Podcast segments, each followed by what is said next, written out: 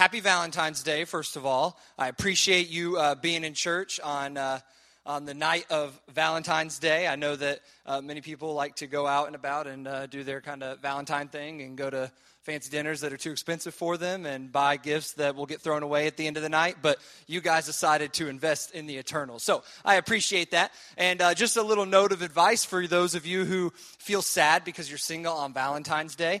Um, it's really not that big of a deal. I can promise you that. I never had a girlfriend on actually Valentine's Day um, until Karen three years ago. So, uh, and I'm married and everything's great. So, you don't need Valentine's Day to find your wife or your husband. You don't need Valentine's Day to have a happy family one day. You don't even need Valentine's Day um, to, to, to, just be happy in life. It's just a made up holiday. Um, if you have a boyfriend or girlfriend, enjoy it. If you don't, enjoy it. Enjoy being single. It's okay. You don't need to always have a boyfriend or girlfriend. I know that the world pushes that on you all the time, especially Valentine's Day, and you're like, oh my gosh, I, I look at social media and I hate my life. But don't hate your life because you have a great life. And, uh, and, and you'll realize one day that. Um, you know, there's gifts to being single as well. And so uh, enjoy the moment that you're in uh, always. And uh, I know that God has you right where He wants you uh, right now. Okay? Cool? All right, very good. Um, so this week we're going to talk about dreams, but we're not going to talk about the dreams we talked about a couple weeks ago, where we were talking about like the path for our life, God's dream for our life. I'm talking about like actual dreams, the ones that you have when you go to sleep. And so many of you will say, um, you know, I don't dream that much. I've heard friends tell me before, like, I don't dream that much. I, I, I just go to sleep and I wake up and there's just a bunch of darkness um, and, and, I, don't, I don't remember anything. Um, the truth is that all human beings dream. Um, blind people dream, uh, people with dementia and Alzheimer's dream. Um, it's like basically 99.9% of humans dream at night. They go to sleep and they dream. Now, you may not remember your dreams, but you do dream. You dream on average between like 3 and 12 dreams per night. Some are like uh, 10 seconds long, and some are like 30 minutes long, and, and everywhere in between. Even if they seem like they're hours and hours, sometimes they're just like 15 or 20 minutes in reality. Um, and where do dreams come from? Dreams, uh, you know, they come from your subconscious, they come from thoughts you've had and, and you've forgotten about, they've come through from experiences, they've come from the, uh, the TV shows or movies you've watched. They come from things that you might want. Uh, sometimes they're symbolic, they're, they're, they're, completely off the wall, and you're like, what does that even mean? And, and sometimes it means something, sometimes it doesn't. There's this, this whole group of people that like studies dreams and, and, and tries to find out what they mean, and that's been kind of the way it's been throughout history. Um, but they, they come from a lot of different things. The average person dreams about six years of their life. So think about that. Six years of your life are spent dreaming. Not just sleeping, because sleeping would be more like, I don't know, like 12 years of your life or something like that. But six years of your life are spent sleeping in a deep sleep cycle where you are dreaming. And many of you, how many of you have seen Inception? The Leonardo DiCaprio movie. I love Leonardo DiCaprio. Um, he, he had this movie called Inception, and it was all about like dream fighting and like um, like getting into people's dreams and like changing their minds. And like, I, I watched it and was totally confused, but it was a great movie. Um, but it, in some form or fashion, it was about dreams and this idea of lucid dreaming, which means like you kind of control what you're doing when you dream. And there are people that like wake up every morning and journal what they dreamed so that the next time they're in a dream, they can remember it and, uh, and they can realize it and then they can like do whatever they want. They can walk through walls and like fly and do everything that you wish you could do in your imagination, but they do in their dreams. It's called lucid dreaming. Here's a fun fact. It's my favorite fun fact, and we were talking about it with some of my friends the other night.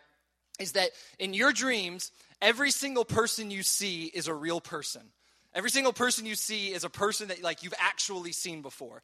And you may not recognize them. It may have been someone you walked by in the mall like 10 years ago in another city, but every single face you see, your mind can't make up faces. It's a, uh, your dreams can't make up faces. All it can do is like put in faces that you've seen before. So, um, anytime you're in a dream and you like have like all these extras in your dream, and you're like the star of the show, of course, but then there's all the extras. All those extras are real people, and they're like somewhere on earth, just like not even knowing that you're dreaming about them, but you're dreaming about them, and their faces are kind of just bobbing around in your world. Um, and, and so uh, you cannot make up a face. That's a pretty cool thing. Um, I, I am known among my friends and some of the, the people that are close to me as a very weird dreamer. I have uh, strange dreams, and like Joseph in in, uh, in Genesis 37 a couple weeks ago, uh, I'm usually not super afraid to share them. Um, and so I will usually tell my, my close friends some of the weird dreams I have, and, and uh, they look at me like I'm a, psychopath because I just, I just have strange dreams. And I think if many of us were to admit it, we have strange dreams as well, but um, not everybody's willing to, and not everybody remembers those dreams when they wake up the next morning. Um, but I have some strange dreams, and if I were to share them here, I would get fired, and I, it's not an appropriate thing to do in church. But um, but I can't share like an anxiety dream. Has anybody ever had an anxiety dream? You know what an anxiety dream is? It's like where you are stressed out while you're sleeping. Like, that's like the worst thing to do is be sleeping and then be stressed out. But like in the dream, you're like worried, oh, I didn't turn in a test or I didn't turn in a paper or like I get to school and like my biggest, uh, my biggest paper report is due and I hadn't even thought about it once. Um, it might be a dream, an anxiety dream that, that someone passed away. Um, it might be a dream that, like, I've had a bunch of dreams. And it's kind of weird because, like, I'm not, like, super obsessed with, like, um, like cars and stuff like that. But I have a lot of dreams where, like, I drove, I accidentally drive my car down, like, a, like a steep hill into a lake.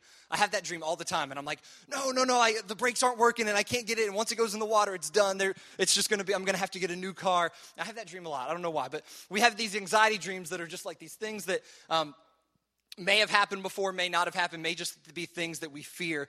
Um, and every year, I had this dream last week. Every year we, uh, we go to Epworth, you guys know, and uh, we go to Epworth Fall Retreat. And some of you think that we just show up and it's like a camp and like me and Cole get there and, and we're just like, hey guys, and they have everything set up for us and we just preach and, uh, and, and have a band. But the truth is, we do it all. We like plan it from five or six months out. We come with the theme, we come up with how we're going to decorate, we do the songs, we do the messages, we do all the giveaways, all that kind of stuff. And so it takes a lot of work. It's like the biggest thing we do. And so, like last week, I had this dream um, that uh, it was it was time for Epworth 2016, and so we got up there and we're kind of getting ready and everything, and it's Friday afternoon, um, and I realized, oh my gosh, we didn't even come up with a theme, much less a graphic or, or like the way that we're going to like decorate or any of that. I don't even know what the theme is, and, and I'm like, uh, I haven't written sermons, I haven't done anything, and I'm just sitting there like, oh my gosh, like uh, like city on city on a hill just went so well and maybe i just relaxed a little bit too much. How did i let it get this far? Like how did i just go through july and august and september and october and not think about epworth one time? What kind of what kind of student pastor am i? What kind of leader am i? I've just like driven epworth down into the ground. This is ridiculous. And i had to go to a conference that weekend. And so like i'm i fly out on Friday night, and I'm going to come back on Sunday morning. So I, I, preached that night, and I didn't have the right clothes either. All I had was like shorts and a t-shirt and flip-flops, and I was like, oh, I don't want to wear this to preach at Epworth, and oh, this stinks, and I didn't even bring clothes with me. And then I go to this little conference, and then I come back, and I realized, oh my gosh, I didn't tell Cole he had to preach on Saturday. I didn't tell him he had to preach in the morning or the night. Uh, not only did he not know he had to preach, he didn't know I was leaving. He didn't know what the theme was. And I just remember like there was like this moment as we passed each other in my dream, and he just like stared at me, just like, where did, why did you let me down? Like, what did you, what have you done, Ryan? And I was just like, I just didn't say anything. I kind of just gave him a, a knowing look and just walked away. Um, and then and then Sunday morning, I don't know what I preached, but I, uh, once again, I didn't know what to preach. We've had these anxiety dreams. We have these dreams that seem so real. Um, you might wake up sweating. Uh, I know people wake up and they're crying because um, they, they had this dream of losing someone or losing something or something so stressful. Um, I've had, all, all, my grandparents have, have passed away, and I, I, I often, I don't know what often is. A few times a year, I have dreams where I like have these conversations with my grandparents again, and it's like really emotional. I wake up and I'm like, oh my gosh, like I just got to talk to them, and they like came down from heaven for a few minutes and talked to me, and like this was amazing. And then I woke up, and it's like it just seems so real and like so just um, just crazy. I, if how many of you know Clive in Jamaica? Many of you know Clive. He is a he's a guy with dreads. You've probably seen pictures of him. If you're wearing a cross necklace, he made it. Um, and uh, he is uh, he practices like the Rastafarian culture, but he doesn't um, he, he, doesn't believe in like Selassie and stuff like that. He, uh, as far as I know, is a Christian, um, and we've talked about it before. But he he he practices some of the dietary restrictions, that kind of thing. And as you know, many uh, Rastafarians smoke marijuana, and that's like kind of their normal normal deal. Well, about I don't know four or five years ago, he quit smoking marijuana, and he decided I'm not gonna I'm not gonna practice that part of it. Uh, that's not something I'm going to do. And uh, and a couple years ago, I remember he told me he had a dream that he was smoking marijuana again, and that when he woke up, he was high. And I was like, I, I, don't think that's how it works. I don't think you can really get high from a dream. But that's sometimes what dreams seem like. They seem so real that, like, it's like, oh my gosh, like what I just experienced had to have happened. And, and what we're going to get in, in this reading tonight in Genesis 40 and 41 is a bunch of dreams, a bunch of dreams that are um, not only seem very real, but they mean something. They mean something for what's going on in the day to day life uh, of these people involved. And so we're going to look at chapter 40, and I'm going to go through and uh, go verse by verse, and I'll stop and start. So make sure you have your notes and uh, check out the verses up on the screen starting at verse 1 of chapter 40. And we're going to cover a lot, but we're going to move pretty quickly. Sometime later, the cupbearer and the baker of the king of Egypt offended their master, the king of Egypt, who is Pharaoh. Pharaoh was angry with his two officials, and the chief cupbearer and the chief baker. And he put them in custody in the house of the captain of the guard. Just coincidentally, happened to be the same house where Joseph was confined. Verse 4 the captain of the guard assigned them to Joseph, and he attended them. Notice what's happening. God is continually, continually placing Joseph in a path along the dream that he has for Joseph's life. And so, if you notice, Joseph just happened to have these traders walking by when his brothers were about to kill him. And they just happened to sell him to them. And if you notice, if you went back and read 37, they just happened to be going to Egypt. And then on the way to Egypt, they just happened to drop him off at the captain of the guard, a high ranking official in Egypt, Potiphar's house. And he just happened to be framed for adultery um, by Potiphar's wife, even though he didn't do anything wrong. And he just happened to be thrown into the prison of the royal criminals. And now he just happens to be assigned to these two guys.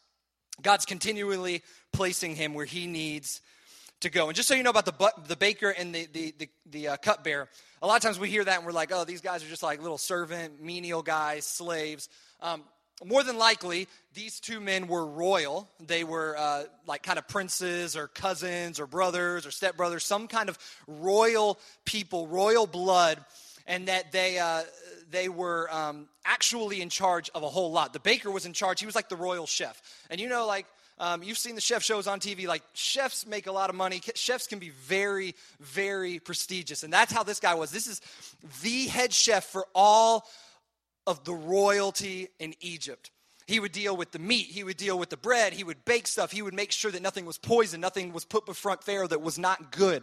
The cupbearer was the same thing. He was not just a cupbearer who just brought a cup to him, he was actually in charge of all the vineyards, he was in charge of the wineries, he made the wine, he decided what went before the king, went before Pharaoh, what, what, would, what he would drink, how he would match it with the, uh, with, the food and all that. He was very important. And of course, also he was in a very intimate situation because he had to make sure that the, the, the king was not getting anything that was uh, poison or bad for him, or even just uh, not good um, that the, the, the, king would not like. And so these two men were very, very powerful people. So the fact that Joseph was attending to them is a big deal. And so we'll continue. After they had been in custody for some time, each of the two men, the cupbearer and the baker of the king of Egypt, who were being held in prison, had a dream the same night, and each dream had a meaning of its own. When Joseph came to them the next morning, he saw they were dejected. So he asked Pharaoh's officials who were in the custody with him in the master's house, Why do you look so sad today? We both had dreams, they answered, but there is no one to interpret them. Then Joseph said to them, Do not interpretations belong to God? Tell me your dreams. The first two things in your notes is God has a plan that is always in action. We talked about that just a second ago. God was continually putting him in the path where he would achieve God's dream for his life. And even though it seemed like he was in the, the, the just uh, the worst situation possible, he had gone from slave, which is pretty low, down to prisoner, which is even lower. He was a prisoner slave, and it seemed like nothing was going well for him. But God has a plan that is always in action. A couple weeks ago, we said that God has a plan for you in the pit. If your circumstances stink right now, God still has a plan for you. God has a plan for you no matter where you're at in your life, no matter what stage your life, no matter what season you're in. God has a plan that's always in action. We see this as Joseph continues to move forward. The second thing we see here um, is that we are called to serve even when circumstances are bad. We are called to serve even when circumstances are bad. Look at the situation Joseph was in. He was a prisoner. He had not only been made a prisoner, but he was wrongfully accused. He did not do anything wrong to be put in prison, and yet he's in prison. And so, what he really should have done, what he could have done, what many of us would do, is he would have just felt pity on himself. Man, ah, you know, I listen to God and my brothers beat me up. I listen to God, I get sold into slavery. I listen to God, I get accused of something I didn't do. Now I'm in prison. I'm just worried about me. I'm just going to get mine. I'm just going to make sure I can do what I need to do to get further in life, to get closer to getting out of here and just running away and doing my own thing. I have no one to go to. And he could have just felt sorry for himself. But what do we see? Even though he's been in prison for some time, he is continuing to serve. Not only does he does he continue to, to be kind of like put into high positions, even in the prison. He's, he's kind of over the whole prison. Um, but he wakes up one day, and instead of waking up and saying, oh, I'm in prison again, I'm still in prison. That dream last night I had of being free, or that, that repeat dream I had of my brothers bowing down to me, uh, it's all gone. It's all fake. Here I am sitting in this nasty prison, and I got to go deal with these guys these, these royal snobs who for some reason made Pharaoh mad and are just sitting here and I got to go help them and I got to go deal with them. But instead, what he does is he looks at them and notices that they're downcast. He notices, in the midst of everything that's going on with him, he notices that they're saddened, that they're, they're disturbed, that they were dejected. And so he goes up to them and he looks for a way to serve. So we are called to serve even when circumstances are bad. I, I want to challenge you on something, and then we'll move on. If you are in, if you're ever, you, we should always, we should always serve. God calls us to serve. But if you're ever in a bad situation, if you're ever in a situation where you're feeling down on yourself, where circumstances are bad, where you've lost someone, where, where something's gone wrong in your life, something isn't the way you thought it was going to be, I would challenge you to serve for two reasons. One, there's always someone that has it worse than you. And that's just something that we realize as we serve. But the more important thing, that's just kind of a, a, perspective thing. The more important thing is that when we serve, the focus goes off of us. The focus goes on to Jesus. The focus goes on to another person and their needs. What do they need? What can I do for them? And all of a sudden, we're not so concerned about our world and what's going on in our world. Our perspective kind of changes of the what we're looking at and, and, all of a sudden, we realize there's other things going on in the world besides just me, just my problems. So I would encourage you when the things are just when things are at their worst, look for a way to serve. It's, it's really one of the, it's like, it's like Samuel said, it's one of those things where God asks us to serve, he, he commands us to serve, and it's one of those things that does make our lives better, that changes the way we look at the world. And so he, he continued to serve even in bad circumstances. Moving on, uh, verse 9. The chief cupbearer told Joseph his dream. He said to him, In my dream, I saw a vine in front of me, and on the vine were three branches. As soon as it budded, it blossomed, and its clusters ripened into grapes. Pharaoh's cup was in my hand, and I took the grapes, squeezed them into Pharaoh's cup, and put the cup in his hand. This is what it means, Joseph said to him. This is what it means. The three branches are three days. Within three days, Pharaoh will lift up your head and restore you to your position, and he will put Pharaoh's cup in his hand as he used to when you were his cupbearer. But, but when all goes well with you, remember me. Just this one thing, just remember me and show me kindness. Mention me to Pharaoh and get me out of this prison because I was forcibly carried here from the land of the Hebrews, and even here I have done nothing to deserve being in a dungeon. I've done nothing wrong. So just remember me. I've given you good news. I helped you out. It's going to be good for you. Everything's going to be all right. Just, just remember me when you get back into that, that position of power. So it's like Joseph's putting in his request. Sometimes we think we like figured out God's plan and we're like, okay, now I see how it's lining up. I, I see, I see kind of how the stars are aligned. I see what God was trying to teach me. And we think we're like a step ahead of God. And we think, well, this is where everything's going to be okay. And Joseph's kind of in that situation. He puts in his request. He thinks he sees his big chance. And he kind of does, but he kind of doesn't. If we remember Proverbs uh, 16 9 from a couple weeks ago, it says that we may have plans, but God establishes our steps. God establishes where we go. Even no matter what we come up with, God has a plan for our lives. He determines how things go. And so, even though Joseph puts in his request here and he thinks he's got it all figured out, God still has a plan. So, we continue on. When, chief, when the chief baker saw that Joseph had given a favorable interpretation, he said to Joseph, I too had a dream. And so he kind of is like, All right, I had a similar dream to the cupbearer. We're kind of on the same level. We're both important. He had a great dream. We got put into prison at the same time. So, good news. I'm going to come ask for my deal. I'm going to ask for what I'm going to get.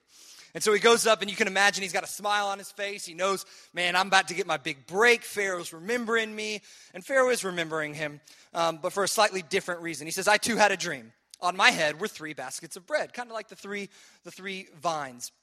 In the top basket were all kinds of baked goods for Pharaoh, but the birds were eating them out of the basket on my head. This is what it means, Joseph said. The three baskets are three days. And you can imagine the baker. He's like, Yeah, okay, I got it, I got it. We, I, got, I see how this is going. We got three days, three days. I'm just like the cupbearer, no problems. I'm about to get back into my position where I deserve to be. Within three days, Pharaoh will lift off your head.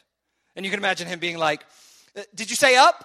Was that up? Like he's gonna lift my chin up and he's gonna kind of he's gonna kind of put me back in my position. And Joseph's like, uh, not exactly. He's gonna lift off your head. And then he's gonna impale your body and put you on a pole for everybody to see. And then the birds of the air, they're, they're not just gonna leave you there. The birds of the air are gonna come peck away at your flesh until you're just a skeleton and you just fall the rest of the way down to the ground because not, there's nothing to impale. All your skin and your organs are gone. That's essentially what he says. And you can imagine the banker being like, okay, never mind. I don't really want to hear my dream anymore. I don't, I, I, don't, I don't really believe you. I know you told him that, but I think my dream's got a little bit of a better deal.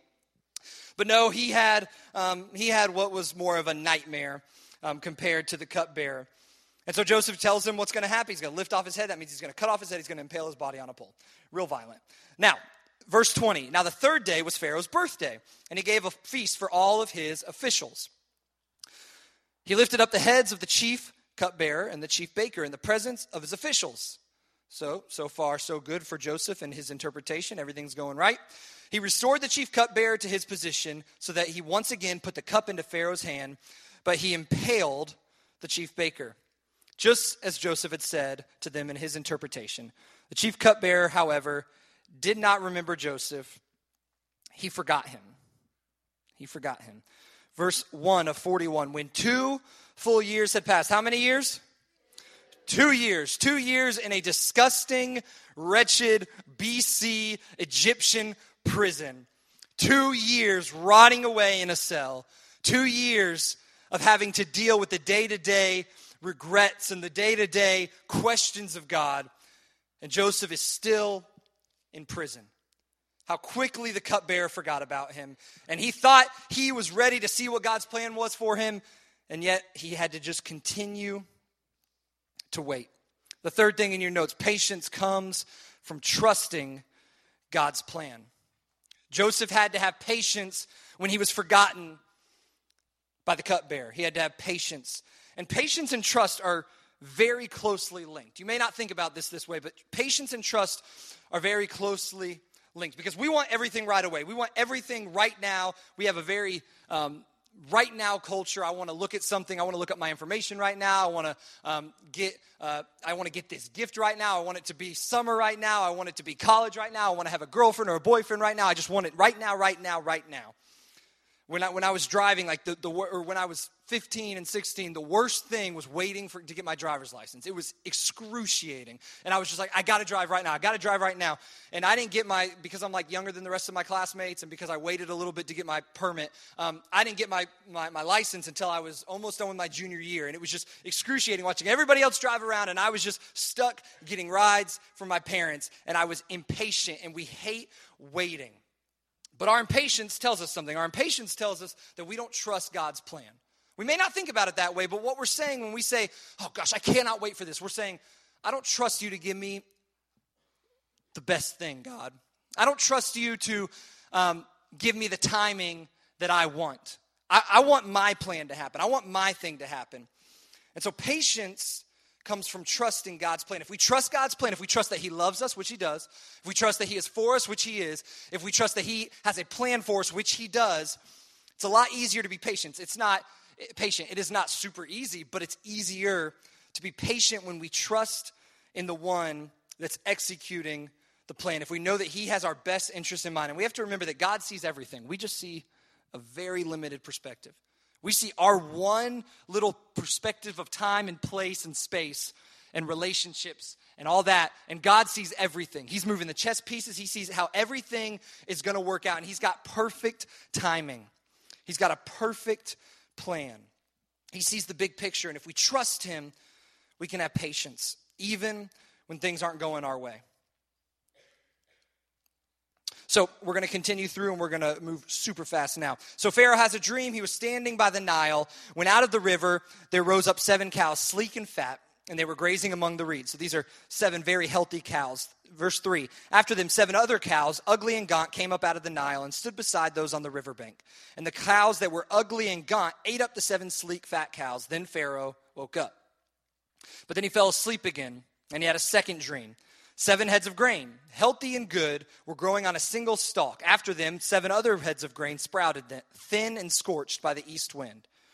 The thin heads of grain swallowed up the seven healthy, full heads. Then Pharaoh woke up. It had been a dream.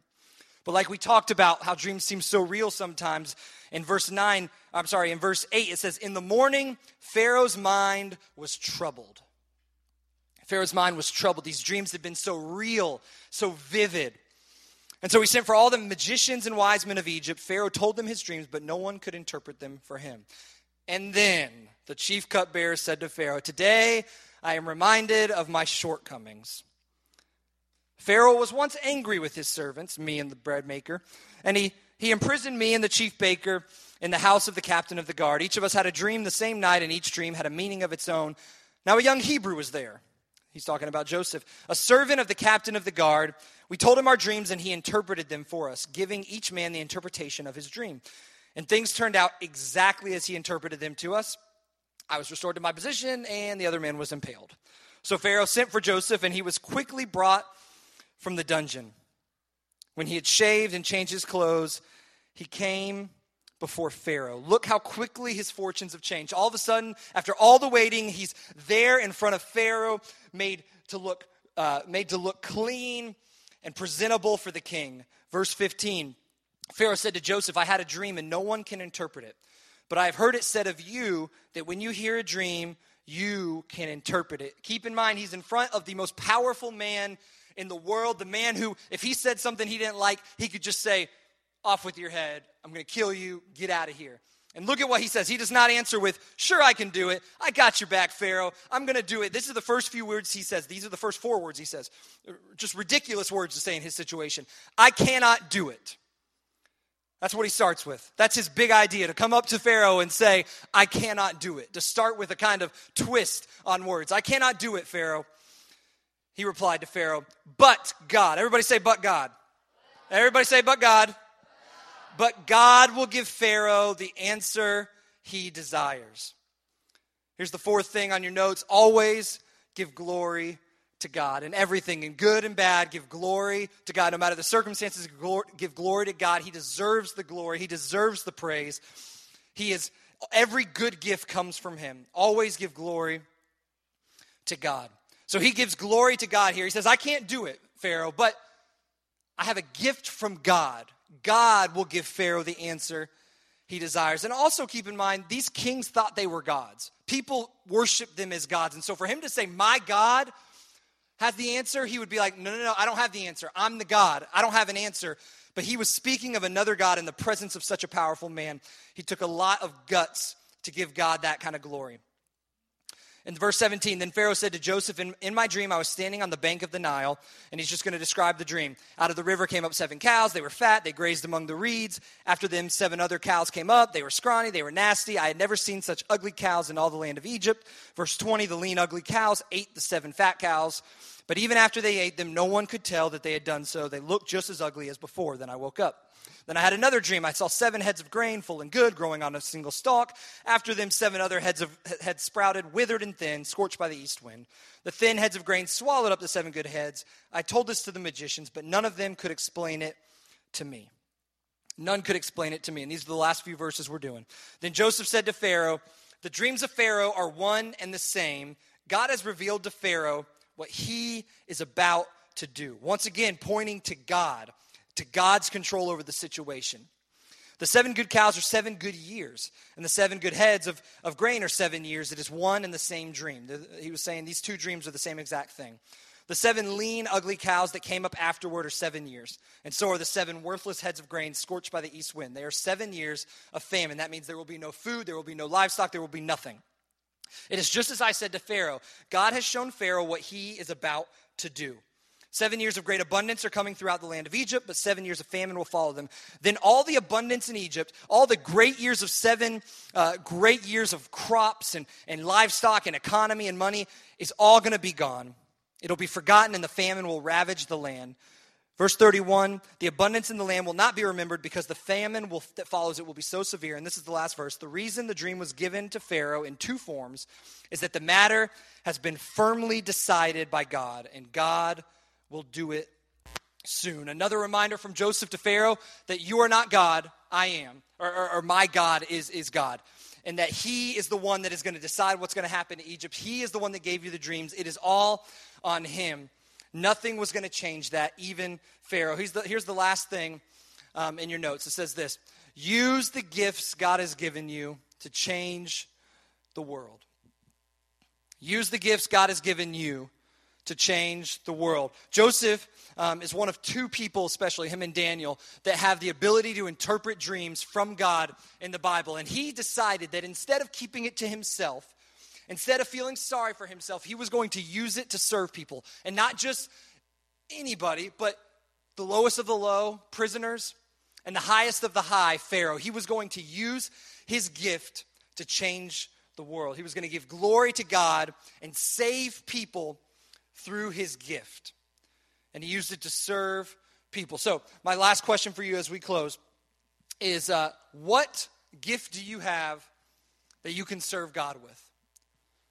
What gift has God given you that you can use to serve Him, to serve others, to serve His kingdom? Now, a lot of times when we hear gifts, we think of a couple of things. We think, uh, well, gifts are just like leadership, gifts are speaking, gifts are athletic ability, or, or, or the ability uh, to be a, a long term missionary. You can go ahead and come up, Sam. Um, it, it's, it's the big things, that's all that matters. But the truth is, anything we can do and do well or that we're passionate about is a gift from God. It's a gift from God. If you are kind, that's a gift from God that you can use to serve Him. If you are um, smart, that's something that you can use to serve Him. If you have um, the ability to sing, you can use that to serve Him. If you have the ability to play an instrument, you can use that to serve Him. If you are sympathetic to people, like when you see someone, you, your heart goes out to them and you care about them, you have compassion, that's a gift you can use to change the world, to change someone's life. If you have the gift of making friends, the gift of popularity, the gift of influence, you can use those things to change others, to serve God. What gift has God given you that you can use to serve Him? Again, Joseph could have kept it to himself, but he didn't. He used it to serve others, to serve a foreign nation, to serve a foreign king who didn't even know about his God. But nobody was above the gift. He, he was going to share that gift with anyone and everyone because God gave it to him. So here's what I want you to do. Um, we gave you these little cards, nothing special, half of an index card, and we gave you pins. And what I want you to do is uh, write down the answers to one of these two things. And it may be both of them, or it may be just one, uh, one or the other. But here's what I want you to, to put on the card. The first thing would be I want you to think of a gift that you've been given that you can use for God, that you can use for others. And this may not even be a gift um, that, that has anything to do with church or anything to do with anything that, like that. Any kind of gift that you can use to benefit other people, to benefit God's kingdom. And I want you to write that down. And maybe maybe it may, takes you thinking about it for a second. Maybe you know the thing right away, but maybe it's something like maybe you got to really think. What what do I love? What do I love to do? What am I passionate about? What am I good at?